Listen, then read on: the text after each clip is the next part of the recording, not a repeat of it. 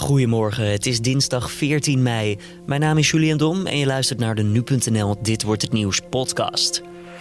Vandaag presenteert auteur Constance Mager het boek Stoor nooit een vlooiende aap. Constance is actief als bioloog en hoofd educatie bij Dierenpark Burger Zoo. En met dit boek wil ze verrassende oplossingen uit het dierenrijk geven voor ons mensen bij dagelijkse problemen en uitdagingen op het werk. Uh, voedsel delen is niet zo hun ding, maar ik kan je het vertellen. Koffie halen voor elkaar op de werkvloer is gewoon de moderne vertaling van vlooien bij apen. Straks nog veel meer voorbeelden uit het dierenrijk en de werkvloer. Eerst kort naar het belangrijkste nieuws van nu.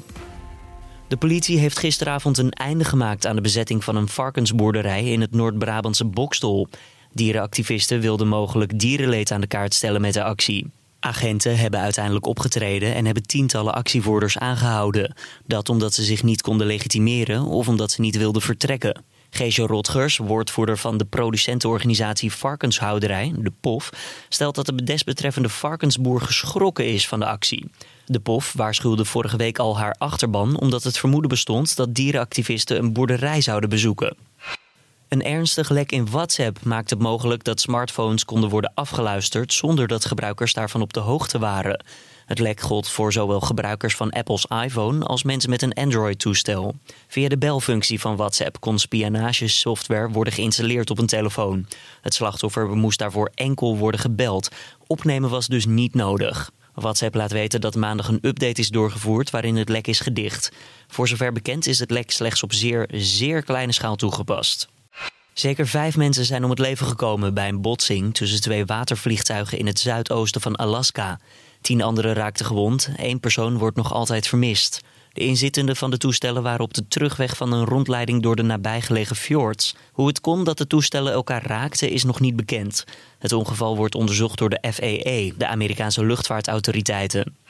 En kinderrechtenorganisatie Kids Rights wil dat inenting tegen mazelen verplicht wordt nu de vaccinatiegraad niet stijgt. Dat valt te lezen in de Volkskrant deze ochtend. Voor het vierde jaar op rij is de vaccinatiegraad onder 95% in Nederland.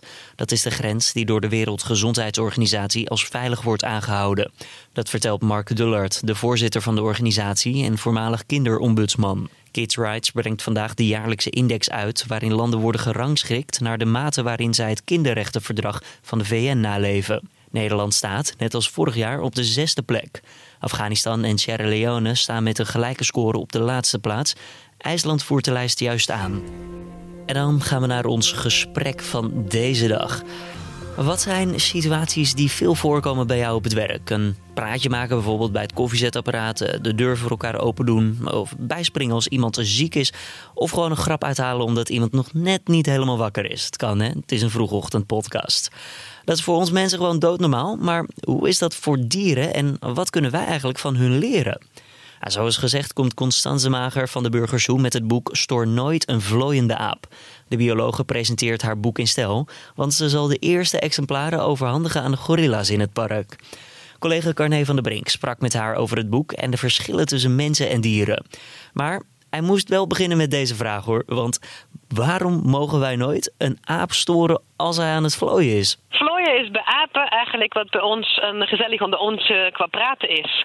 Dus vlooien dat schept een band, dat verdiept de vriendschap. Dat uh, is echt een, een bijna intiem onder onsje.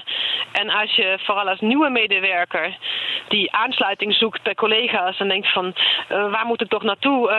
ik wil ergens in de pauze bij iemand zitten. En je ziet twee collega's met elkaar smoesen en je gaat er gewoon bij staan. Je stoort de vlooiende apen. Dan wordt het niet in dank afgenomen. Jij bent werkzaam als bioloog en uh, hoofdeducatie bij Burger Zoo. Uh, je bent elke dag bezig met de dieren en toen dacht je, ik ben nog niet druk genoeg. Ik ga er ook nog een boek over schrijven. Ja, want ik merk dat uh, mensen verhalen over poetslipvisjes, flamingo's, uh, jakhalzen heel erg fascinerend vinden. En laten we eerlijk zijn, op een dag in dierentuin met je gezin, met uh, kinderen, dan ben je vaak bezig met waar is speelt dan, die wil een ijsje, die heeft een volle luier. En ik merk dat de zakelijke markt die ook naar de dierentuin komt voor verhalen en workshops, dat die meer tijd en aandacht hebben. Echt fantastisch vinden om meer de achtergronden te horen en ook echt daarmee bezig te gaan om zichzelf met de dieren te kunnen vergelijken en zeggen, hé, hey, dit is een handige strategie of een leuke tip. Ja, want eh, ik zag een omschrijving staan van het boek dat je het moet zien als een verrassende oplossing uit het dierenrijk voor de dagelijkse problemen en uitdagingen op het werk. Ja. Uh, waar moet ik dan aan denken? Nou, uh, we blijven nog heel even bij de apen. Ik heb bijvoorbeeld een hoofdstuk geschreven over zeven types apenbazen. Omdat het gewoon handig is om te weten van, nou ja, wat voor type heb je daar zo uh, dagelijks mee te maken? En uh, wat zijn zijn valkuilen? En het grappige is dat het bij apen en bij andere dieren ook sinds miljoenen jaar beproefde strategieën zijn om met milieufactoren door om te kunnen gaan. Dus je kunt dus zeggen, nou ja, kan een zilverrugge baas bij de gorilla's die heel erg een beetje het oude paternalistische heeft, familiebedrijf, alles gaat naar de ene zilverrug uit, alle aandacht die bepaalt alles. Kan dat niet wat opener, wat agiler, wat meer inspraak op alles. Maar bij hun is dat gewoon de evolutie de beste uh, groepssamenstelling zo, om de beste vorm van leiding geven. Um, terwijl het bij een orang-oetan, een chimpansee, een makaak en leeuwaapje hele andere types zijn. En mensen hebben bijzondere persoonlijkheden en karakters. Plus uh, ook bedrijfsleven vraagt vaak bijzondere types.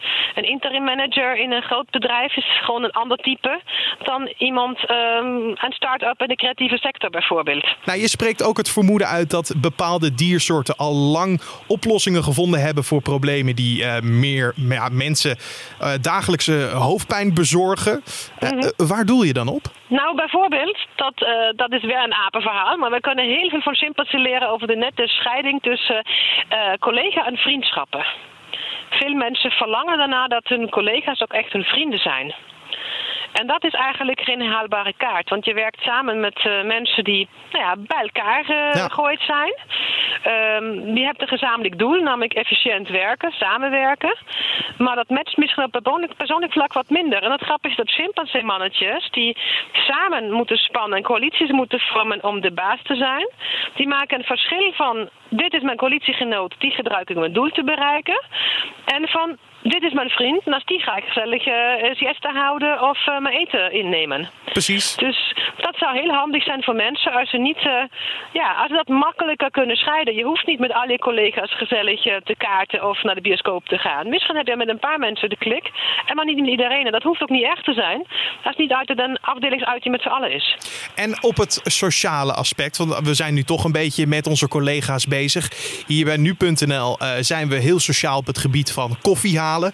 Uh, de ene minuut haalt die koffie voor die. En de andere moment haalt die weer koffie. Ja, we zijn koffiedrinkers hier allemaal. Ik hoor het. Ik ja. hoor het. Hoe zit het bij Dierenrijk? Zijn ze daar ook zo sociaal dat ze even een rondje water halen voor elkaar? Of, uh... Nou, uh, voedsel delen is niet zo hun ding. Maar ik kan je het vertellen. Koffie halen voor elkaar op de werkvloer is gewoon de moderne vertaling van vlooien bij apen. Want ik neem niet aan dat na het weekend de haren van je collega's doorzoekt of even puistjes uit gaat drukken. Ja, we hebben zo momenten, maar nee, dat, dat, je... ja, dat, dat slaan we net even over inderdaad. Dat slaan we toch liever over. Maar wij doen dat op een andere manier, kleine gunst bewijzen. Inderdaad met elkaar babbelen of uh, roddelen. Of uh, de snoeppot aanvullen of koffie halen. En als je dat uh, wederzijds doet en dat ongeveer even vaak voorkomt, kan je er ook een analyse op loslaten. Dat jullie dus eigenlijk inderdaad qua rangorde ongeveer gelijk zijn. Ja, nou ja, we hebben het natuurlijk veel over apen gehad. natuurlijk is die, ja, die, die link goed te leggen, natuurlijk ja. vanuit de evolutie naar de mens. maar heb jij nog meer voorbeelden als het gaat om andere dieren die heel veel op het werk qua mensen lijkt? Nou, zeker. Ik vind stokstaartjes ook een leuk verhaal, bijvoorbeeld. Uh, hele sociale roofdiertjes, die vaak ook uh, door coaches en trainers aangehouden worden als de perfecte vorm van samenwerken. Maar als we heel goed kijken, dan zien we dat die taakverdeling ja, ja, min of meer op toeval berust bij hen. Uh, je kent ze wel, dat zijn die kleine kereltjes waar altijd eentje op de uitkijk staat. Ja. De wachter is voor roofdieren.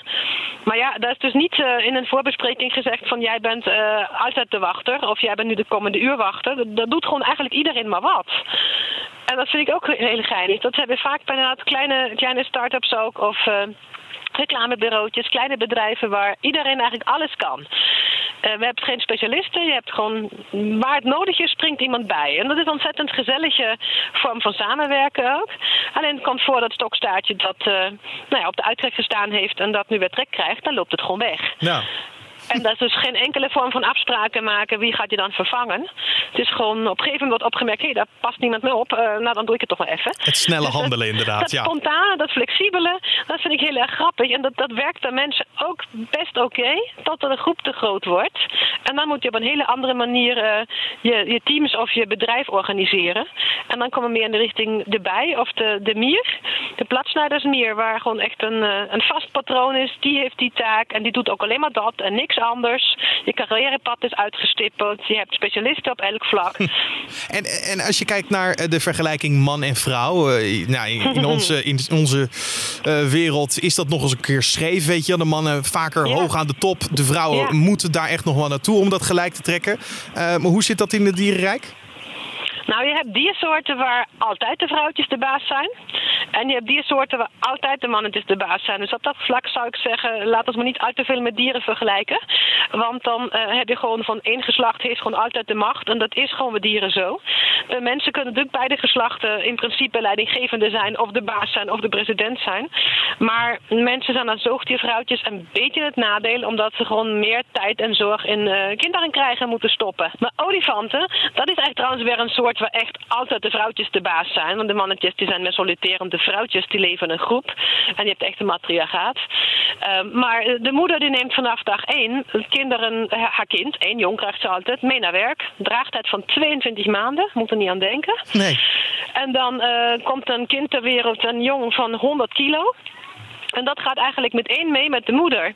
Dus er is geen soort zwangerschapsverlof of even pauze na een, eh, een kraamtijd of zo. Nee, dat gaat gewoon meteen mee. En dat is waanzinnig belangrijk voor zo'n leidinggevende olifantenvrouwtje.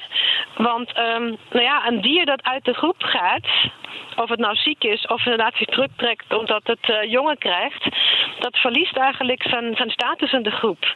Dat verliest in de, ja. zijn plaats in de rangorde. Dat is altijd iemand die wel die plek inneemt en die het, wel overneemt van de ander. Dus als je pas later terugkomt, dat doen leeuwen bijvoorbeeld, die blijven een paar weken weg als ze bevallen zijn, dan hebben we echt best wel hevige gevechten om, om dat vrouwtje weer zijn plek moet uh, veroveren. En bij olifanten gaat dat jong meteen met moeder mee naar werk. En de moeder moet ook echt daarop letten dat ze uh, tijd spendeert, ook aan de relatie onderhoudt met uh, de collega's, met de andere vrouwtjes in de groep. Want die groepen waar dat vrouwtje dat wel zo doet, de alpha koe, die zijn stabieler, die zijn, blijven beter bij elkaar, zijn succesvoller. En vanmiddag overhandig je het eerste exemplaar aan de gorilla's in Burgerzoo. Denk je dat ze het voorzichtig zullen gaan lezen? Nou, als ik het aan de chimpansees overhandigen, die zouden waarschijnlijk met 1000 stukken trekken. Die zijn niet zo van de fijnzinnigheid in de literatuur. Uh, gorilla's zijn weliswaar de grootste en sterkste van alle apen, maar ook een beetje voorzichtig. Dus ik hoop dat ze het überhaupt durven om daar één op af te lopen. Als we het, uh, dan kan het niet overhandigen, overhandigen. Het gaat over de gracht vliegen. Uh, ik denk dat de zilveren eerst denkt van, oh, misschien wel gevaar. Eerst even uit de weg blijven, uit de buurt blijven. Maar ik hoop dat ze het wel oppakken en, en bekijken. Nou, anders geef je ze volgende week de avonden van het reven. Dan, uh... Precies. Dat was Constance Mager, biologe en hoofdeducatie van het dierenpark Burgersoe en schrijver dus van het boek Stoor nooit een vlooiende aap. Ben jij nieuwsgierig geworden naar dit boek? Nou, dan heb je geluk, want we mogen een exemplaar weggeven. Stuur simpel een mailtje naar podcast.nu.nl met welke gelijkenissen jij tussen de mensen en dieren ziet als het gaat om de werkvloer. We zijn erg benieuwd naar wat er allemaal binnenkomt. Ergens aan het eind van deze week krijgt de winnaar een mailtje met het bericht dat hij of zij heeft gewonnen. En verder vandaag de eerste halve finale van het Eurovisie Songfestival. Duncan Lawrence komt daarbij nog niet in actie. Dat zal pas donderdag gebeuren. En wel even handig om te weten, ja, Lawrence staat bij de bookmakers nog altijd bovenaan. Op nu.nl vind je vanavond in ieder geval een live vlog, zodat je tijdens het kijken wel gewoon op de hoogte blijft van het extra commentaar van onze entertainment experts. Dat gebeurt live vanuit Israël. Australië en IJsland zijn landen die je vanavond wel al kan horen. En hier alvast een voorproefje van Australië. Dat land staat bij de op de zesde plek. Wel gewoon op geruime afstand van onze Lawrence.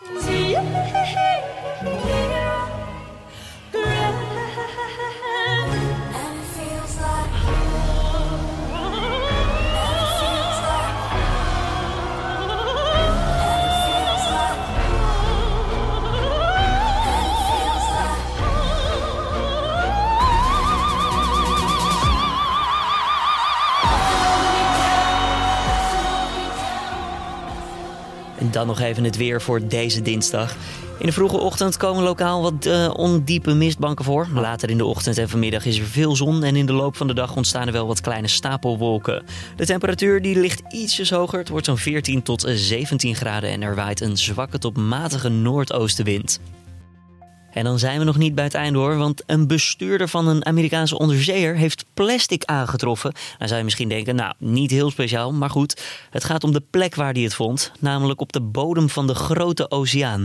Op bijna 11 kilometer diep in de Marianentrog. Dat is een afgelegen kloof die wordt beschouwd als de diepste plek in de oceaan. En bij de duikpoging zijn ook vier nieuwe vlookreeften ontdekt. En dus een plastic tas en wat snoepverpakkingen. Erg bijzonder allemaal. Voor zover bekend is het de derde keer dat de mensen naar deze diepste plek van de oceaan uh, gingen.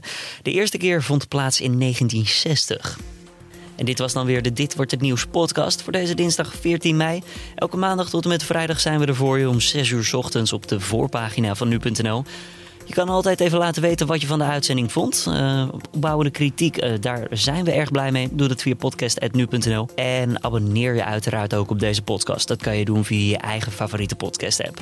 Mijn naam is Julian Dom. Ik wens je voor nu een goede dinsdag. Mocht je gaan kijken vanavond, dan veel plezier met de eerste halve finale van het Eurovisie Songfestival. Doe ook vooral mee aan onze prijsvraag voor het boek. En ik spreek je morgen weer.